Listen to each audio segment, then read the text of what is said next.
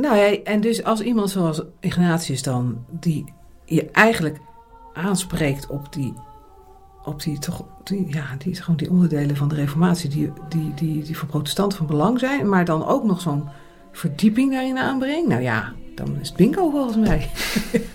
Kom maar door.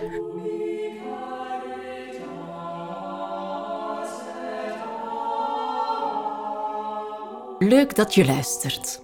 Dit is Gesprekken, een podcast van Bidden Onderweg. Journalist Rick Timmermans gaat met zijn gasten in gesprek over christelijke spiritualiteit en over thema's die voorbij komen in de podcastmeditaties van Bidden Onderweg.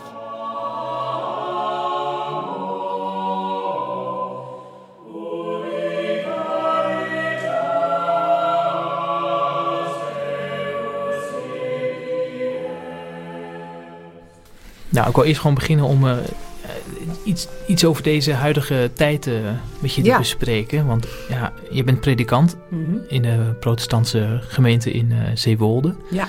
Nou, misschien kun je even vertellen, hoe is dat bij jullie gegaan? eh?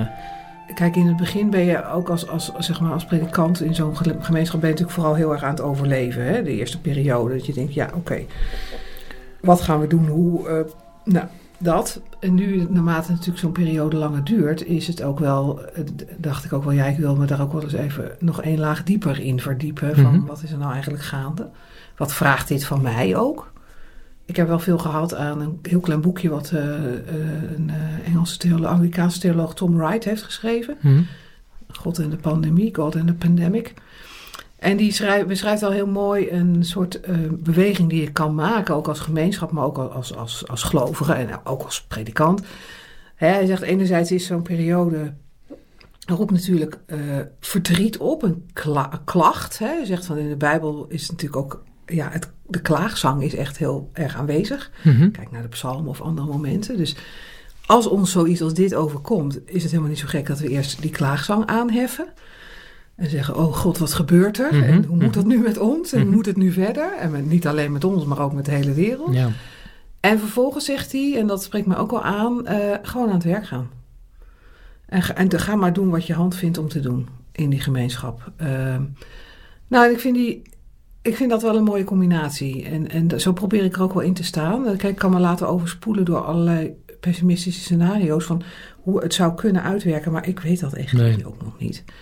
Ik zie ook een verlangen van mensen naar gemeenschap, naar God, naar verdieping, naar spiritualiteit. Dat is er ook. Ja, ik denk ook van, nou goed, dan. ehm, ja, wat, wat, wat komt er op mijn weg? Wie komt er op mijn weg? Daar, daarin aanwezig zijn.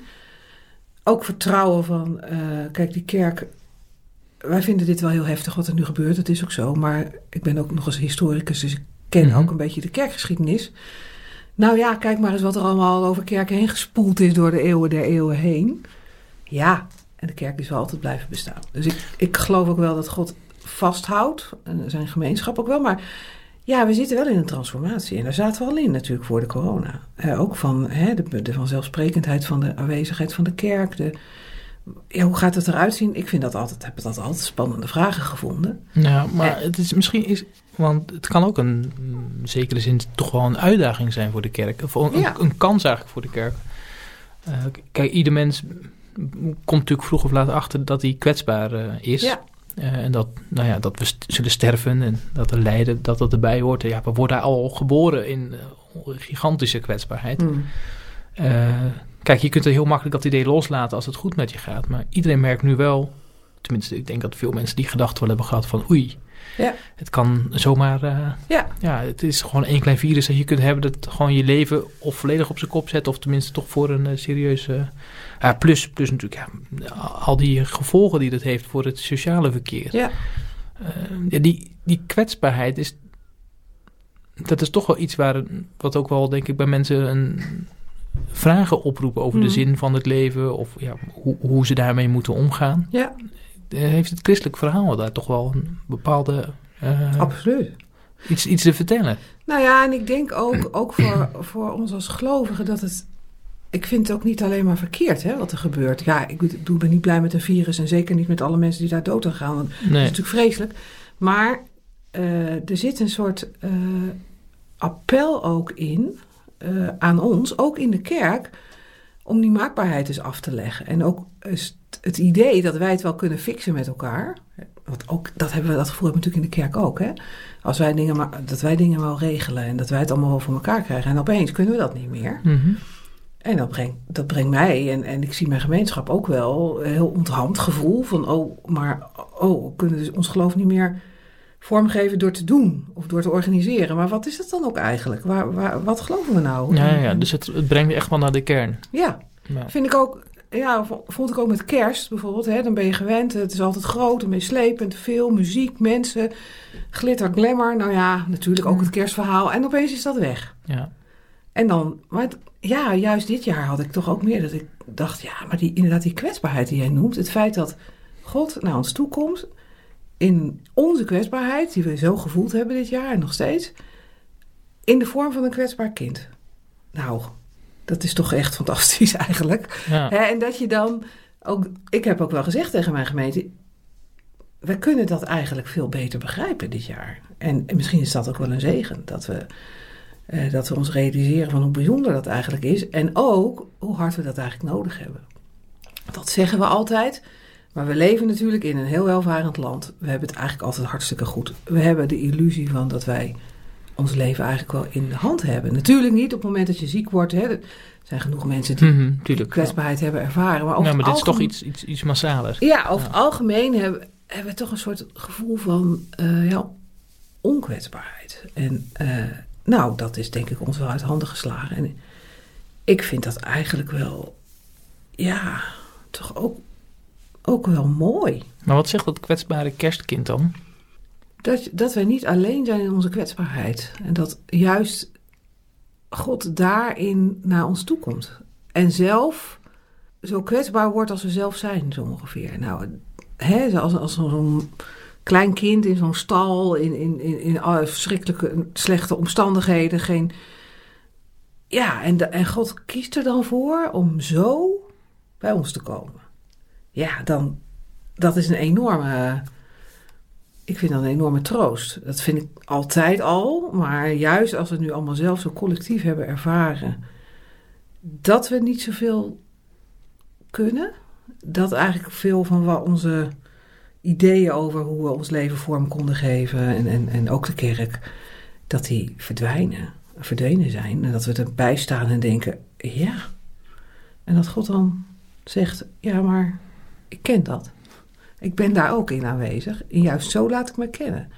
Nou ja, dat vind ik wel. eh, ik, vond het wel, ik vind dat wel een hele bijzondere kerst. Op die Nou ja, dus dan eh, leer je dan door ervaring een soort van nieuw as, as- aspect kennen van, van, van wie God is. Ja. Kijk, ik denk, God spreekt altijd. Zo ervaar ik het ook als predikant. Hè. Als ik, ik, eh, als ik preken voorbereid, teksten lees, lees ik die natuurlijk altijd in de context waarin ik Mhm. zelf ben. Mhm. op dat moment. En dat vond ik ook wel heel mooi om te merken in de coronatijd, eigenlijk vanaf het begin, dat die teksten, die Bijbelteksten, gewoon volgens het ecumenisch leesrooster, hè, dus niet zelf uitgezocht, maar Mhm. dat als die context zo opeens zo bizar anders is geworden, want dat was het wel, dat ik vond het echt bijzonder om te merken hoe, hoe, hoe sprekend de Bijbel was en is. Daarvoor heb ik altijd gevonden, maar nu dacht ik, nou zeg, ongelooflijk. En Ja. dat is met het kerstverhaal ook. Ik moet eerlijk zeggen, ik heb als predikant ook heel vaak gedacht, nou ja, oké, kerst, maar Pasen is eigenlijk het belangrijkste feest. Ja. Hè, de opstanding van Christus, over, de overwinning van de dood. Maar nu merk ik van, voor het eerst eigenlijk, ja, dat begint wel met dat kerstverhaal. Met, met, met God met ons, Immanuel, midden in ons bestaan. En natuurlijk heb ik altijd gezegd en gevonden en gelezen, maar als nu ons bestaan zo Mhm. ja, anders is geworden, spreekt dat mij veel meer aan. En ik denk, ja, nou ja, dat merk ik ook bij heel veel andere teksten. En dat vond ik ook wel echt mooi om te mee te maken. En helpt, helpt het dan ook om, als je dan nadenkt over zo de toekomst van de kerk of van jouw geloofgemeenschap, en dan zie je ook de- hoe kwetsbaar het eigenlijk is. Als je al nu al ziet dat sommige mensen dan niet meer eh, zich betrokken voelen of, of het heerlijk vinden dat ze niet meer elke zondag naar de kerk moeten. Ja. Ja, ik kan me voorstellen dat je als dominee ook de neiging hebt om, oh ja, je wilt toch iedereen bij elkaar houden. Maar dat je ook gewoon het, het kwetsbaar kan laten zijn en dan wel zien wat daaruit voortkomt. Ja. Kijk, ik, ik, heb, ik, heb natuurlijk, ik we- weet natuurlijk niet hoe het met deze gemeenschap zal gaan, met deze kerk in, in Zeewolde. Ik zie natuurlijk landelijke ontwikkelingen. En dan, ja, Dan kan je natuurlijk denken, ja, weet je, de, de kans dat wij een wat kleinere geloofsgemeenschap zullen worden is heel groot. En ja, hoe het er over 50 jaar uitziet, dat weten we al helemaal niet. Maar ik heb wel het vertrouwen en het geloof dat, uh, dat er wel. Er blijft altijd een groep mensen eh, samenkomen om, om in de Bijbel te lezen, om te bidden, om God te zoeken samen. Uh, ja, wat voor vorm dat dat ook zal hebben. Hmm. Dat, dat, ja. Wat mij zeker in het begin, waar ik veel aan gedacht heb, is zeker in de protestantse traditie, waar, waar ik zelf ook uitkom. Um, ja, is het samenkomen is natuurlijk heel belangrijk. Het is ook heel belangrijk wel om thuis zelf daarmee aan de slag te gaan. Ja. Um, ja, en het, het belang eigenlijk daarvan om, een, om, een, ja, om geestelijk weerbaar te zijn, om, om je eigen persoonlijke spiritualiteit te ontwikkelen. Ja. Uh, is dat ook iets waar je aandacht voor hebt, uh, aan hebt kunnen geven in je eigen gemeenschap? Om, want ja, je kunt die mensen niet meer samenkomen Nee. thuis en je moet maar zien of ze dan meedoen, of bedoel in de kerk. Nou ja, het is eigenlijk altijd wel waar, iets waar ik altijd wel de nadruk op leg. Dat uh, geloven iets is wat je in gemeenschap doet, maar ook als individu. Mm -hmm. Dat, dat je eigenlijk elk mens een eigen relatie met God heeft uh, en dat dat om onderhoud vraagt. Ja. Dat is eigenlijk iets wat ik heel vaak wel, wat vaak wel terugkomt ook in mijn, in mijn diensten, in mijn preken, ook in, in bijbelkringen. En, dus proberen om uh, mensen uit te nodigen daarvoor en ook ja, aan, dingen aan te reiken om dat te kunnen doen. Wat voor dingen zijn dat dan? Nou ja, kijk, ik zit hier natuurlijk bij uh, Bidden Onderweg. Mm -hmm. uh, afkomstig uit, zeg maar, het is een, een, een, een, initiatief van de Jezuïeten. Ik merk dat heel veel, ehm, heel veel uit de Ignatiaanse spiritualiteit dus heel goed bruikbaar is voor mensen om hun geloof te verdiepen. Nou, denk bijvoorbeeld aan bidden met de Bijbelteksten. zeg maar wat meer, meer, meer meditatieve manier van omgaan met de Bijbel een echt een, een, uh, een gebedsleven ontwikkelen. Uh, dat is niet, spe niet specifiek Ignatiaans, maar daar kunnen natuurlijk bepaalde onderdelen uit de Ignatiaanse spiritualiteit wel bij helpen. Mm -hmm. uh, ik denk, ik, wat ik eigenlijk altijd zeg tegen mensen is van, God wil, komt naar ons toe en, en, en wil natuurlijk iets van ons als gemeenschap. En we worden ook opgeroepen tot van alles, maar God verlangt er ook naar dat je als mens in relatie tot hem leeft. Uh, en ja, nou ja, dat betekent, ik, dat noem ik heel vaak, en dat zeg ik dan ook maar weer, van ja, ik zeg het wel vaker. Dat betekent uh, bidden. Dat betekent lezen in de Bijbel. Dat betekent uh, met andere mensen daar eens over, een gesprek over voeren. Hè, dus dat je, ja, actief daarin zijn. en natuurlijk, er zijn allerlei manieren waarop dat kan. Men, mensen zijn heel verschillend. Dus voor sommige mensen is het ook wandelen door de natuur en dan iets van God ervaren daar iets van uitspreken. Dat kan. Hmm. Andere mensen zijn meer talig. Dus, nou. Maar dat is wel iets wat ik onderstreep. En ja, ik kan, kan, niet zeggen dat ik dat in deze tijd nou extra heb gedaan. Maar uh, het is denk ik wel een rode draad in... in, in uh, ik denk als jij mijn gemeenteleden zou vragen van... Uh, wat zegt dominee Elsbeth, want zo heet ik daar. Mm -hmm. wat, wat, wat zegt hij vaak in de preken, dan zullen ze dat zeggen. Ah, ja, ja. ja, zegt altijd tegen ons van dat we zelf ook dat, dat het belangrijk is om je relatie met God te onderhouden. En ja. dat je daar, uh, ja, daarin investeert. En hoe, en hoe is dat in jouw eigen leven uh, verlopen? Ja, nou, dat is ook wel iets wat ik in de loop van mijn leven heb ontdekt. Ik, ik ben uh, niet christelijk opgevoed en dan rond, in mijn tienertijd, zo, zo rond mijn dertiende, tot geloof gekomen. Uh, ik wist eigenlijk niks van de Bijbel. Mm -hmm. uh, kwam ook, had ook in openbaar onderwijs. Dus uh, ik ben toen in die tienertijd wel wat in de Bijbel gaan lezen, maar dat vond ik wel lastig. Uh, ik ben toen op een gegeven moment ging studeren. Wel zat ik bij een christelijke studentenvereniging. Dus daar, daar deden we gewoon bijbelstudie. Met, ook met groep. Met een, met een gespreksgroep. En ja, toen ben ik eigenlijk meer gaan leren van... Hey, dat je kan zelf ook de Bijbel lezen en daar iets van God in ontmoeten. Uh, of God zelf in, in tegenkomen. Uh, maar eigenlijk heeft zich dat in de loop van mijn leven steeds meer verdiept. En... Um, nou, ik ben op, dat heeft ook al een tijd wat stilgelegen. Was altijd wel kerkelijk actief. En ik ben zo rond mijn 42ste ben ik theologie gaan studeren. Maar daarvoor zat eigenlijk een periode. Toen ben ik ook voor het eerst naar uh, uh, retraites gaan doen. Mhm. Mm -hmm. Meer in de Franciscaanse hoek. Ik had ook het idee van, hé, hey, misschien in die, zit er in die Rooms-Katholieke hoek ook nog wel wat... Zit er wel wat schatten die Mhm. mm -hmm. ik nog niet ken. Uh, later kwam meer Ignatiaanse spiritualiteit ontdekt. Um, ja, en eigenlijk en daarvoor ook al wel geprobeerd om echt ook een soort dagelijkse uh, ja, een dagelijkse geloofspraktijk te hebben van Bijbel lezen, bidden.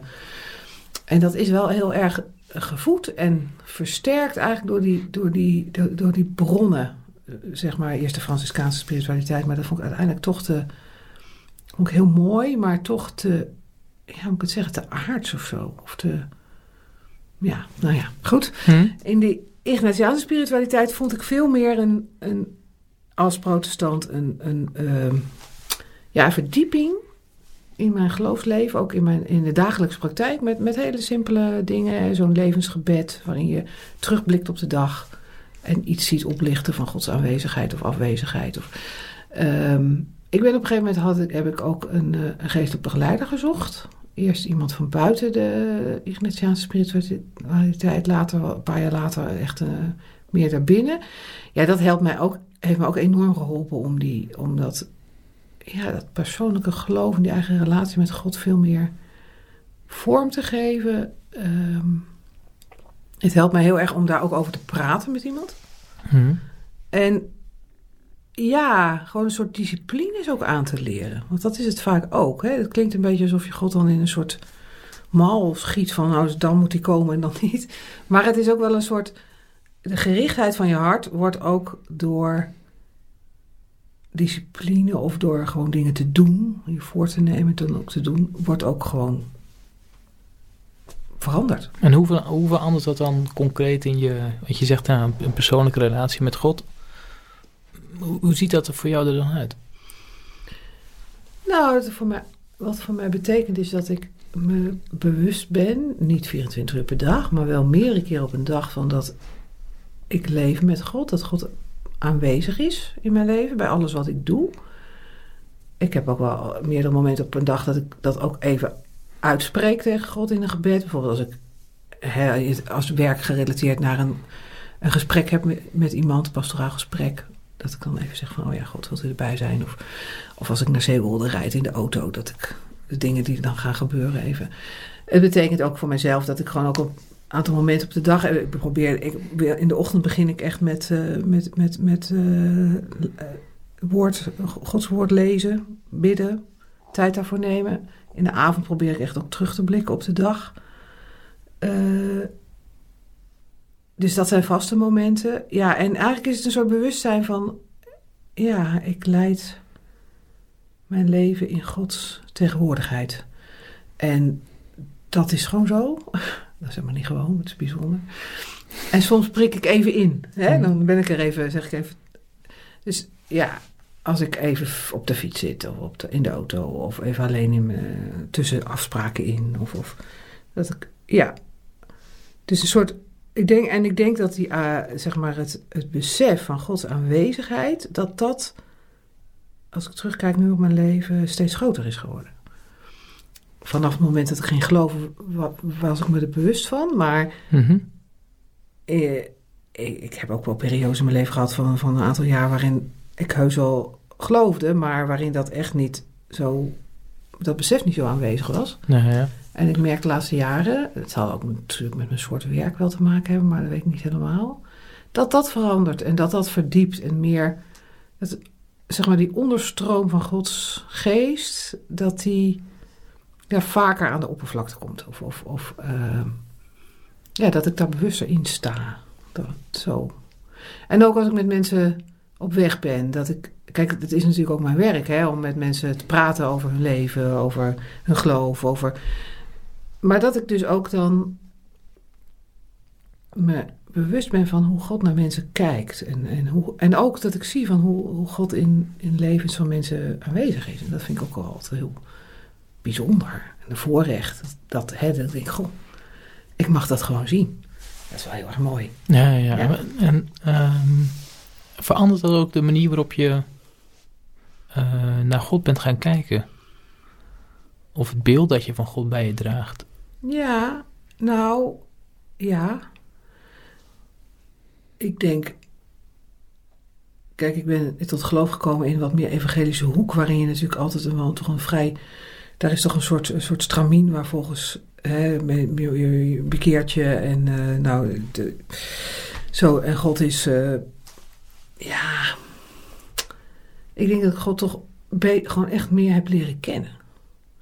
Zonder dat ik kan zeggen wie hij is. Hè? Want eh, ik ben me ook bewust geworden van hoe, en nog steeds, en eigenlijk steeds meer, van hoe, hoe weinig ik maar eigenlijk maar weet. En, ehm, maar ik heb wel, wel, als je zegt van wat is je be- beeld, mijn beeld is wel zo veranderd dat ik zie hoeveel God van elk mens houdt. En ook wel, en dat vind ik ook echt heel bijzonder, dat God echt op weg is met elk mens. Eh, en, en hè, want mensen zeggen wel eens, ja, nou ja, kijk, het is fijn voor jou dat je tot geloof bent gekomen, maar ja, ik merk nooit iets van God, dus eh, Hm. ja, mij is dat niet overkomen. Of, Mhm. eh, ja, God, ja, en, en ik denk altijd, ja, alsof God zich alleen maar met mij bezig zou houden, dat is natuurlijk niet zo. Ik merk ook als ik met mensen praat die helemaal niet geloven of die daar enorme moeite mee hebben, of hè, bedoel, er komt natuurlijk heel diverse mensen tegen Ja. dat God is daar altijd in de levens van die mensen. En ik ben daar, ik kom er dan even bij. Maar hij was er al en hij gaat ook door met hen. En eh, ja, dat vind ik toch ook echt wel heel bijzonder. Dus in de theologie heb je natuurlijk ook beelden van God die heel afwezig is. Die Mhm. eigenlijk nauwelijks betrokken is bij, on- bij ons leven. Bij de, maar ik, ik, ik ervaar juist toch veel meer een God die, dat, die veel wel aanwezig is. En- En waar ervaar je dat dan in? Of als je bij andere mensen meetrekt, dat je dat dan ziet dat hij erbij is? Of? Ja, nou, dat, dat al- als mensen me vertellen over dat ze in een, een moeilijke situatie toch heel veel troost hebben ervaren, dat, waarvan ze ook zelf niet weten waar het vandaan kwam. Of dat eh, ook als mensen heel veel moeite hebben met zoeken naar geloof, dat ik dan toch iemand mij laatst ook opeens iets vertelde over een lied wat ze had gehoord. En dat is iemand die heel lastig, moeilijk in het leven staat en eh, heel erg verongelijkt eigenlijk ook over haar leven, maar dan opeens toch vertelt in zo'n gesprek. Ja, en toen ik dat lied hoorde, Hm? toen ging er iets bij mij open. Het is altijd in verhalen van mensen, ook hoe moeilijk en zwaar mensen het ook kunnen hebben, want dat, dat is gewoon zo. Hè? Confrontatie met de dood en met ziekte en met verlies en met verlangens die niet vervuld worden. Dat is echt een hele reële, re- een grote realiteit voor mensen. Maar dat ik altijd in verhalen toch een, iets van Gods licht zie. En ja, dat vind ik altijd verwonderlijk. En ik denk, goh, zo nabij is hij dus. En soms kan je dat zelf helemaal niet zien. En, hè, dan, dan, dan, maar Mhm. ja, ik vind dat wel bijzonder. Ik denk van God, laat mensen niet alleen. Dus hij is erbij in levens. Dus die enorme liefde. En ook wel dat... hè, We hebben natuurlijk als gelovigen de neiging om ook allerlei dingen aan God toe te schrijven. Zo van, ja, God wil dat we dit of God wil dat we dat. En dat ik denk, ja, dat weten wij toch eigenlijk helemaal niet. Ja, er staan dingen in de Bijbel die God van ons vraagt. Hè, Micha 6 vers 8 bijvoorbeeld. Trouw zijn, nederig wandelen met God, gerechtigheid doen. Nou, daar kunnen we dingen uit afleiden. Hm. Aan hoe Jezus leeft kun- kunnen we zien hoe, wie God is. Daar ben ik ook altijd heel blij mee. dat Jezus dat laat zien. Maar de, ah, ja, voor de rest hebben natuurlijk allerlei ideeën over ja, wie er wel of niet bij mogen horen. Ja, ik, heb, ik, ik leer toch ook wel om, om dat maar gewoon maar eens een beetje los te laten. En te denken van, nou weet je, daar ga ik niet over. Ja, ja, het beeld dat, dat voor mij ook met, met, met kerst heel belangrijk is, is, is dat, het, dat God komt inderdaad zo, zo kwetsbaar als maar kan zijn. Dus zijn aanwezigheid is vaak ook heel kwetsbaar. Ja. Maar hij komt als dienaar van de mens. En als je dat beeld op je laat inwerken, dan... Dus het is niet zozeer dat wij de dienaar zijn van, van God, maar het is, al, het is andersom. Hmm. Dus eh, op onze levensweg is hij er ook in eerste, ja, in eerste plaats misschien wel om ons proberen te dienen. Ja. Maar dat, dat, ja, dat is wel, voor mij is dat wel een heel, ja, haast, nou, hoe- hoe noem- ja, het is een beetje een gek beeld. Het is een soort omkering. Ja, en ook ik denk, dat kan toch niet waar zijn? kan ik dat wel zeggen eigenlijk zo, dat God, Ja. God er is om mij te dienen. Ja. Nou ja, weet je, dat kan je zeggen. En ik denk ook, het roept ook iets op. En dat is ook dat je zelf daardoor zo geraakt wordt dat je ook verlangt om te dienen. Ja, ja, het zegt wel wel iets over de waardigheid van de mens. Ja. En dus ook van de andere mens. Ja. Nou ja, en ik, als het gaat over het beeld van God, denk ik van dat ik dat eigenlijk ben gaan zien, of steeds meer ontdek van dat God zo ontzettend veel waarde hecht aan elk mensenleven. Mhm. Hè, wij hebben, denk ik, als mensen wel eens de neiging om mensen toch meer in een soort categorieën, misschien onbewust in te delen van, nou, het is waardevol. minder Ja, waardevol. natuurlijk. Ja, dat gaat af te zo. schrijven. Ja. Hè? En, en dat God dat dus niet doet. Dat elk mens zo de moeite waard is. dat is voor mij ook een les, want ik vind dat ook niet altijd makkelijk om dat bij ieder mens te zien. Ik vind sommige mensen ook buitengewoon irritant.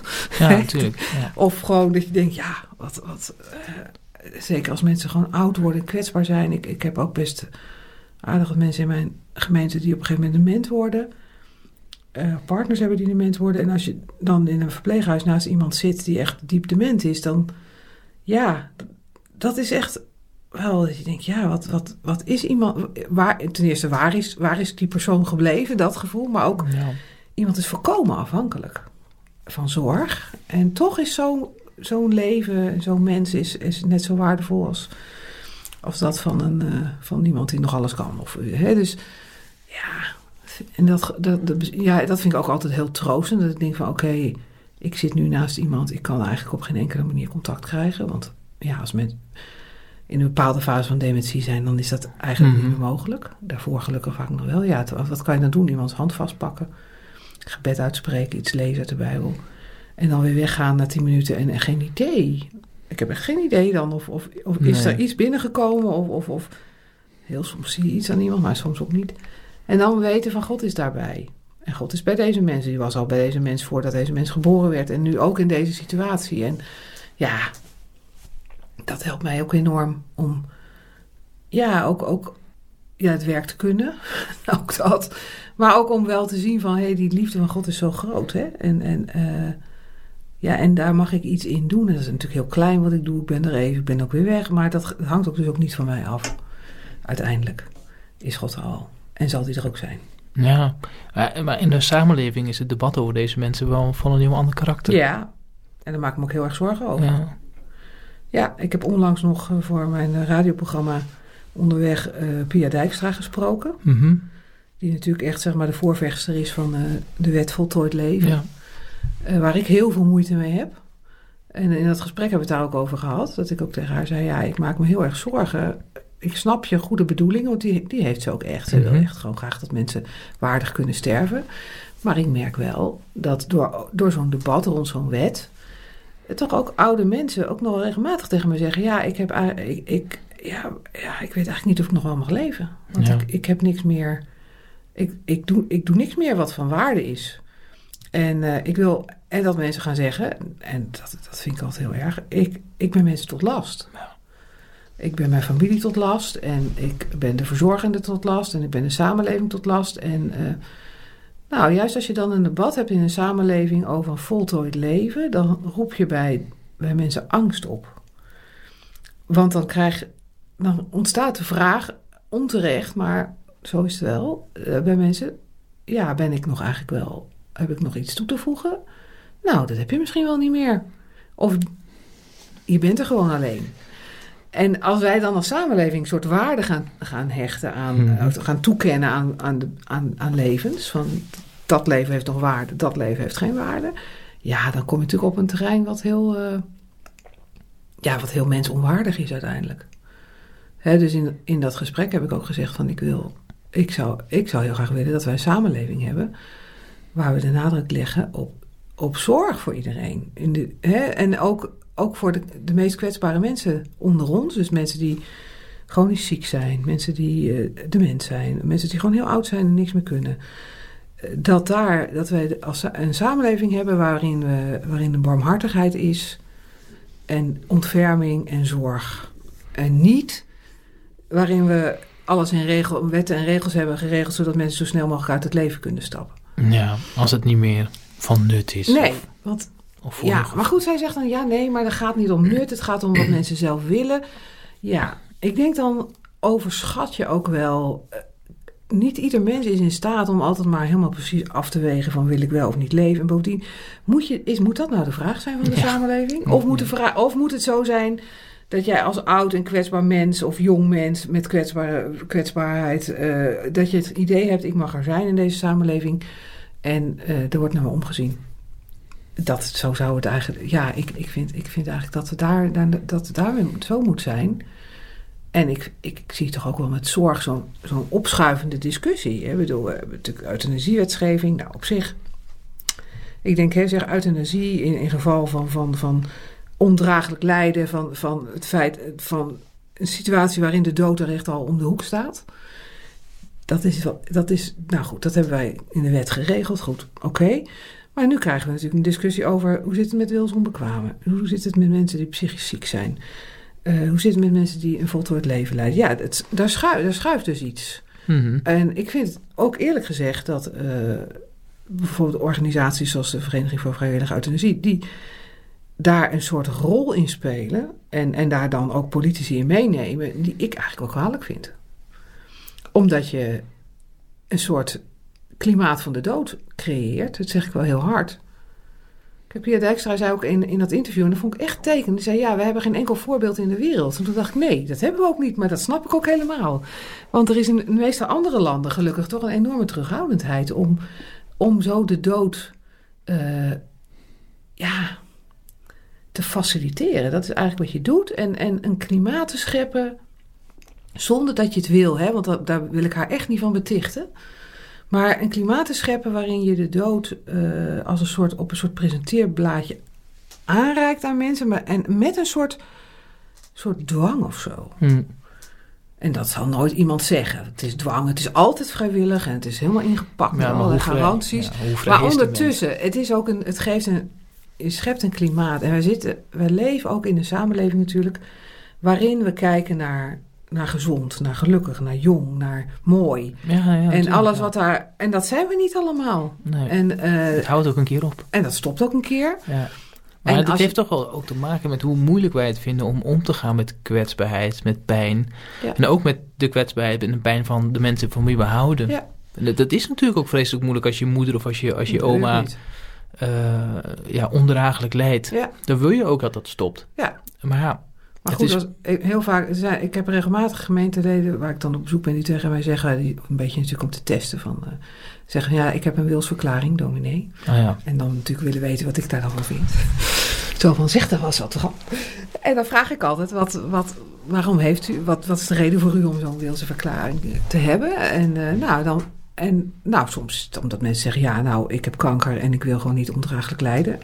Maar ik heb toch ook regelmatig mensen zeggen, ja, ik wil voor mijn naaste, ik wil mijn naaste niet opzadelen met de zorg voor mij. Ja, maar dit is, ja, dat is En dan zeg ik ook altijd van, ja, maar, maar uw naaste houden van u. Ja, Hè? En misschien eh, is het voor hen ook wel heel fijn als ze voor u mogen zorgen. Of, of willen ze dat misschien maar vinden wel? mensen het ook gewoon moeilijk om te hopen dat er van hun gehouden wordt? Ook op het eind nog. Nou, het is natuurlijk ook best wel spannend. Ja, En eh, ja, nou ja, de ander niet tot last willen zijn. Hè? Dat, is, dat is een heel sterk gevoel. En, en dingen mogen, wat jij ook zei, mogen niet messy zijn. Als, je, als wij voortdurend omringd worden door beelden van volmaaktheid... ja. Eh, dan, en je ziet, je kijkt je eigen leven en je ziet, nou, maar dat is eigenlijk helemaal niet volmaakt. Want ik ben ziek, of ik, ik of ook of los van daarvan, ik ben gewoon niet altijd, eh, niet altijd volmaakt. Ik ben soms wel heel irritant iemand. Of, of ik heb een chronische ziekte. Of nee, het ziet er bij mij thuis helemaal niet mooi uit, want we vechten elkaar regelmatig de tent uit. Nou, al dat soort beelden. Ja, dat wordt misschien wel lastig om daar iets van te laten zien. Als je omringd wordt door andere beelden. Ik hoop altijd heel erg dat we in, in zo'n geloofsgemeenschap, in een kerk, Mhm. dat die ruimte er is voor die kwetsbaarheid. Eh, nou, daar moeten we ook nog denk ik heel goed aan wer- hard aan werken. ja, die kwetsbaarheid, maar ook voor die eh, ruimte voor de zorg voor elkaar. Ja, precies. Nou, en ik zie dat, daar zie ik gelukkig wel heel veel Ja, van. ja. Ook in deze tijd, coronatijd vind- ben ik echt wel geraakt door hoe, hoe gemeenteleden naar elkaar omkijken. Naar, en ook naar hun buren en boodschappen voor elkaar doen. En, ja, maar eh, natuurlijk, kijk, de confrontatie met lijden en de dood is natuurlijk... We zijn gericht op het leven, dus het is altijd een confrontatie. En, en, de- en ik heb... Ik, ja, ik snap ook best dat je zegt van laat maar, ik wil dit niet. Schuif maar weg. Ja. Maar als het gevolg daarvan is dat we een soort samenleving hebben waarin eh, ouderen het gevoel krijgen dat ze niet meer mogen leven. Mhm. Of chronisch Mhm. zieken denken, nou ja, economisch heb ik van geen, ben ik van geen waarde, dus geef mij maar een pil. Ik, oh, ik chargeer het nu een beetje. Mhm. Waarin, we, waarin geen kinderen met het syndroom van Down meer geboren Mhm. worden. Omdat we denken, ja, het is ook wel zo ingewikkeld allemaal. Hè? En ik schat, ik vlak er echt niet uit wat het kost hè, om voor een gehandicapt kind te zorgen. Maar ik heb het nu echt over de samenleving. Ja, ja. Ik denk, nou, dat, dat, dat vind ik gewoon zorgelijk. En Ja. ik denk, eh, ik wil liever dat we met wat meer barmhartigheid naar elkaar kijken. En eh, natuurlijk hartstikke moeilijk. En zwaar. Ik heb ook niet altijd zin in eh, mijn schoonmoeder of die iets nodig heeft. Of, dus ik snap het allemaal wel.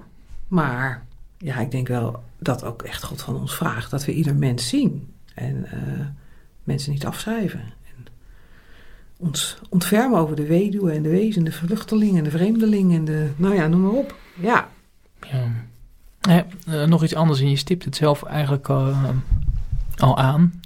Nou ja, misschien dat in die katholieke traditie nog wel wat schatten liggen. Ja. Nou, daar heb je een twee van genoemd. Ehm, ja, dit is de podcast van Bidden Onderweg. Eh, Mhm. dit is vanaf het begin heel duidelijk een eh, ecumenisch project geweest. Ja. Eh, met de Jezuïeten en met, eh, met een protestantse dominee en twee protestantse journalisten. Ehm, ja, hoe, hoe, sta, hoe, is- hoe is dat voor jou dat het, dat het, ja, die, mijn idee is dat het makkelijker is nu dan bijvoorbeeld twintig jaar geleden als katholiek en protestant iets samen doen. Maar nou, is dat voor jou iets, als je als de protestantse dominee dan naar zo'n klooster gaat voor een retraite, Ja. speelt dat mee dat dat katholiek is?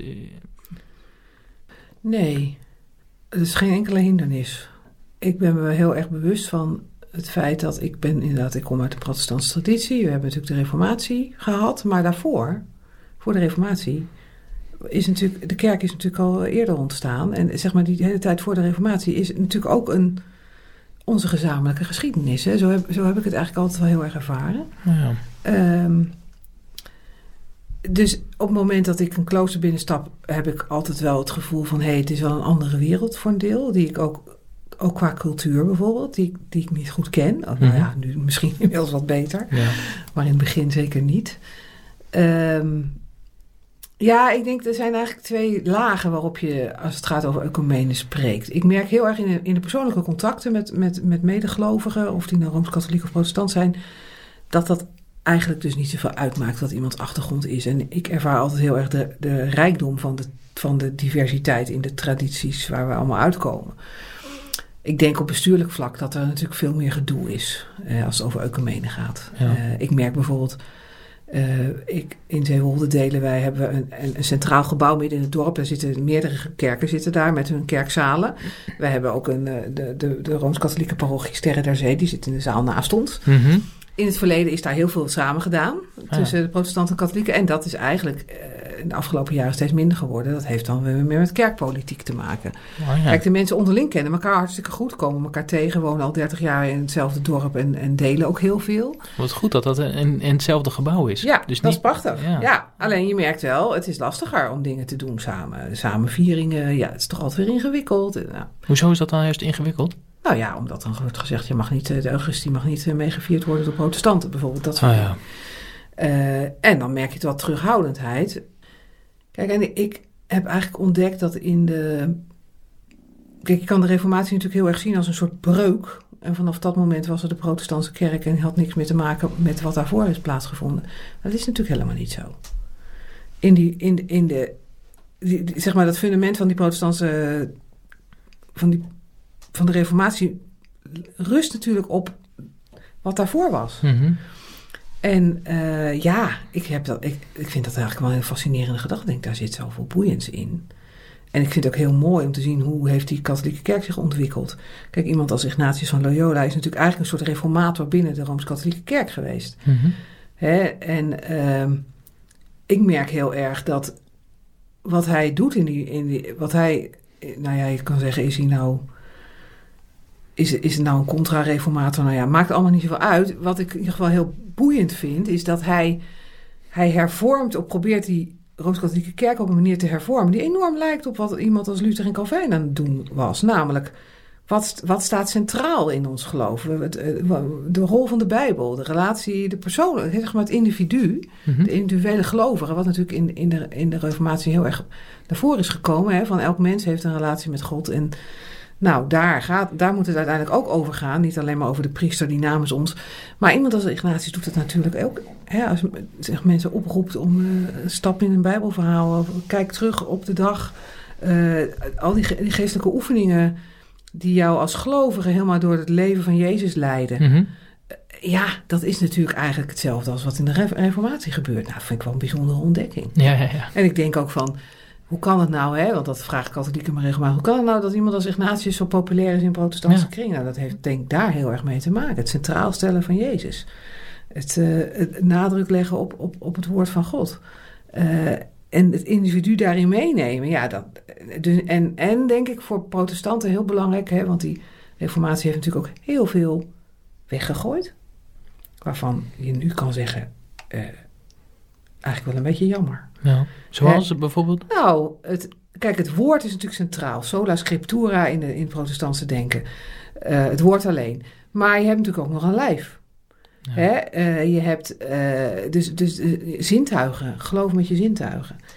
Dat is natuurlijk wel een beetje naar de achtergrond verdwenen. Dat zit in de, in de Rooms-Katholieke liturgie zit dat natuurlijk veel meer. Opstaan, zitten, knielen. Ja, het is veel verfijnder. Precies. Dus het en ik denk dat dus langzamerhand in protestantse kring het besef begint te komen van hé, maar dingen ook als de biecht. Mhm. Of echt de eerbied waarmee de Eucharistie gevierd wordt. Dat valt mij ook altijd op. Ik denk van die, zeg maar, het besef van de aanwezigheid van Christus. eh, dat is ook echt wel in het avondmaal aanwezig, maar dat is in, er zit toch een diepte in in de, in de Rooms-Katholieke traditie. Waar die, die... Nou ja, en dus als iemand zoals Ignatius dan, die je eigenlijk aanspreekt op die, op die toch, die, ja, die, gewoon die onderdelen van de Reformatie, die, die, die, die voor protestanten van belang zijn, maar dan ook nog zo'n verdieping daarin aanbrengt. Nou ja, dan is het bingo volgens mij. Kom maar door. Ja, ja, en het is ook makkelijker eh, om, om, om iets ecumenisch te doen als het gaat over gebed of, eh, of Ja. lezen eh, en bidden met de Bijbel. Ja. Want daar staan we natuurlijk veel dichter bij elkaar. Nou ja, kijk dan, het is natuurlijk op het moment dat je over je hart en je ziel spreekt met elkaar en je elkaar daarin ontmoet, dan zie ik dus eigenlijk geen, geen, dan zie ik geen scheidsmuren meer.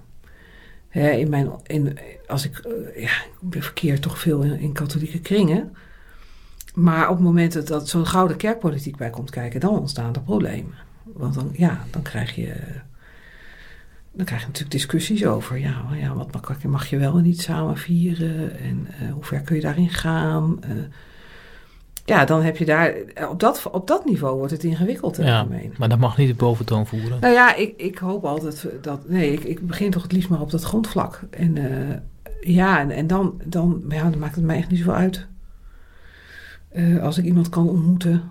Ehm, nee, kijk, cultuur, er, zitten wel culturele, er zitten wel culturele verschillen. Mhm. Kijk, als je opgroeit in een traditie, ja, dat weet jij natuurlijk ook. Als je niet opgroeit in zo'n katholieke traditie, en eh, dan, dan loop je tegen dingen aan waar je denkt, oh ja, nou ja, geen idee. En hoe mensen dingen thuis deden, samen de rozenkrans baden. Of, Ja, ja, ja. allemaal van dat soort dingetjes, ja, daar heb ik geen gevoel Nee, bij. nee, Dat, nee. dat, dat, hè, dus dat is, daar kijk ik dan als een soort antropoloog naar. Maar als het gaat over geloofsbeleving, ja, dan, dan zie ik daar en over wie, wie is God in ons leven en, waar waait de geest en, en hoe komen we dat op het spoor met elkaar en ja, dan, dan, dan, ja, dan, zie ik daar geen, eh, kan ik daar geen eh, onderscheid meer in vinden eigenlijk. Nee, nee.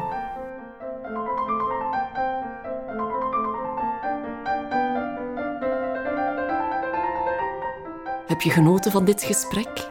Als je via Spotify of SoundCloud naar dit gesprek hebt geluisterd, kun je de aflevering delen via Facebook, Twitter, maar ook in je Instagram-story. Bedankt alvast.